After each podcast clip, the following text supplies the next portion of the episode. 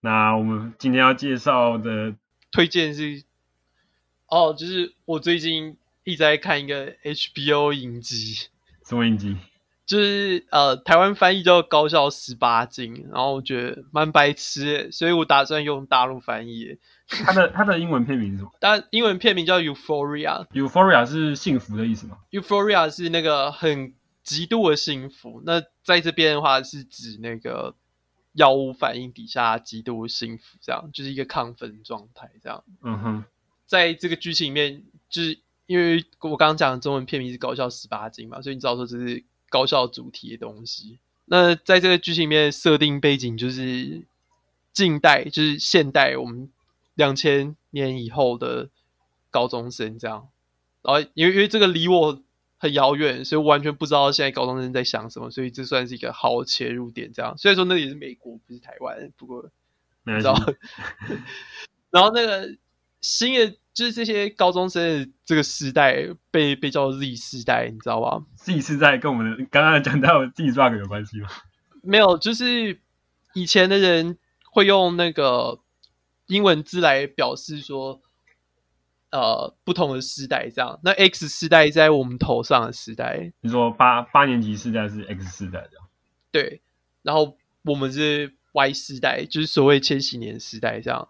那它不是十年算一个时代，它是三十年一个区间，我们算是 Y Y 世代的尾端，嗯哼，然后我们头底下就都是 Z 世代这样。Z 世代的分界是两千年，人类学家发现说，那个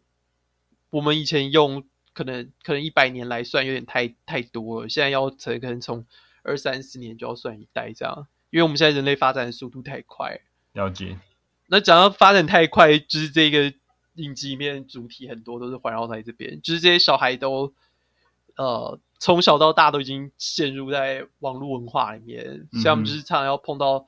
网络文化带给他们的问题啊。过多的资讯反而会造成你的可能负荷不了这样。那一是嗯就是社群上面来说的话，就是他会碰到很大层面的网络霸凌啊，或者是很大的社会压力啊。嗯哼，然后那个各种速成爱情啊，就是靠网络约炮的方式去去找到一些填补填补心理空缺的方式，这样，或是药物滥用啊，在那里面就是很常演说，透过网络方式，这些人其实很容易取得各种药物这样。嗯哼，那女主角是也是一个药物滥用的成瘾者，这样。那她用的东西是芬 fentanyl，我不知道你知不知道那是什么、芬芬特尼吗？呃，对，它是反正它也是一种类似那个是止痛药啦。啊，那他在那里面就是演说，因为他爸爸那个癌症晚期，然后嗯，就知道靠那些药才有办法做那个度过维持其对维持一般生生理机能这样，所以他就在照顾爸爸照顾得很累的时候，自己偷偷吃看看这样，嗯哼，所以他就变成说那个生活一碰到非常大的压力的时候，他就马上找毒品慰藉这样。然后因为就是我们刚刚讲嘛，因为网络心态方式关系，所以他们随时碰到什么事情压力都非常大。所以它就变成越来越药物滥用这样。然后他又在剧情里面就是一直想办法挽回，那就是一个起伏，一直不停摆动的东西这样。所以我觉得在这个剧情里面有个有趣的地方，就是他把这个我们讲的那种，就是就是上一代可能会讲我们是玻璃心嘛，那我们看这代的话，就是比我们还要再玻璃很多状况。可是